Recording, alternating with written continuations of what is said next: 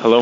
Is this Pat? Yeah, this is Pat. Hey, Pat, it's Mike from 95SX in Charleston, South Carolina. So, like, how excited are you guys and Train for this big resurgence that you've had with, with the probably the biggest song of 2010, Hey Soul Sister? It's a lot of fun, really, to be back as Train and uh, to have gone through so many weird things over the last 15 years, and then uh, the weirdest of all is to have the most success now. right, right. I was, I was, I'm a huge Train fan. I saw you when you guys came to Charleston. Literally, I think uh, "Calling All Angels" was hot at the time when you were here last. So I was really Thanks. excited when you guys came out with "Hey Soul Sister." What was like your inspiration for the song, and take us through the journey on how it got you guys got like repopular again. I don't know. I guess Soul Sister was inspired by an event that happens in San Francisco every year, or, or it started in San Francisco. It's called Burning Man, and a bunch of artists get together and show their art and share their music and everything. And I've never been there, so my imagination took me to this desert place where, you know, all these people were dancing and celebrating uh, life, and all these beautiful women were kind of gathered around this uh, uh, great event, just singing "Hey Soul Sister." You know, I just thought it was a cool image. Now, I thought I had read somewhere where you, you had taken some flack over the lyric of "I'm so gangsta, I'm so thug." Did anything uh, come out of that? I, I thought uh, uh, I think people know that I'm kidding. Uh, I think it's pretty obvious when you look at me that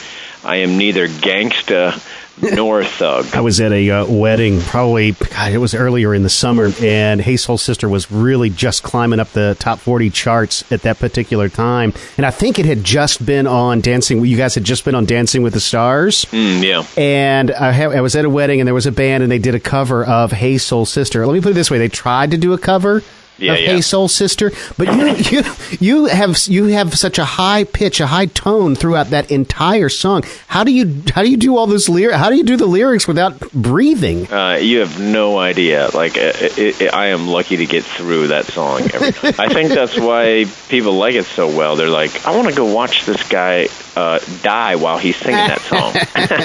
That's exactly right, man. I mean, yeah, he struggled through it, and it was it was horrible. that's too bad. For those of uh, listening uh, who have never been to a train concert or gone to the first time at the Family Circle Stadium tonight, what's that train concert like? It's kind of a, a lot of the past and and a lot of the present. And you know, there's a great visual show to it all. You know, with uh, with what we do, and uh, also, you know, we like to try to have a lot of uh, interaction between the band and the crowd. And uh, I don't know, man. It's just uh, people think it's a, a, a very uplifting event, and so that's uh, that's awesome for us. Tonight at the Family Circle Stadium on Daniel Island. Pat, thank you so much for being on our show this morning. We appreciate it. Yeah, well, thanks for playing our music, and uh, I'm really looking forward to being on stage in uh, Charleston. I have a lot of family that are going to come out. Excellent. Well, we'll see you tonight. Have a great show. Okay, thanks a lot. Okay, bye bye. Bye. Two girls and a guy.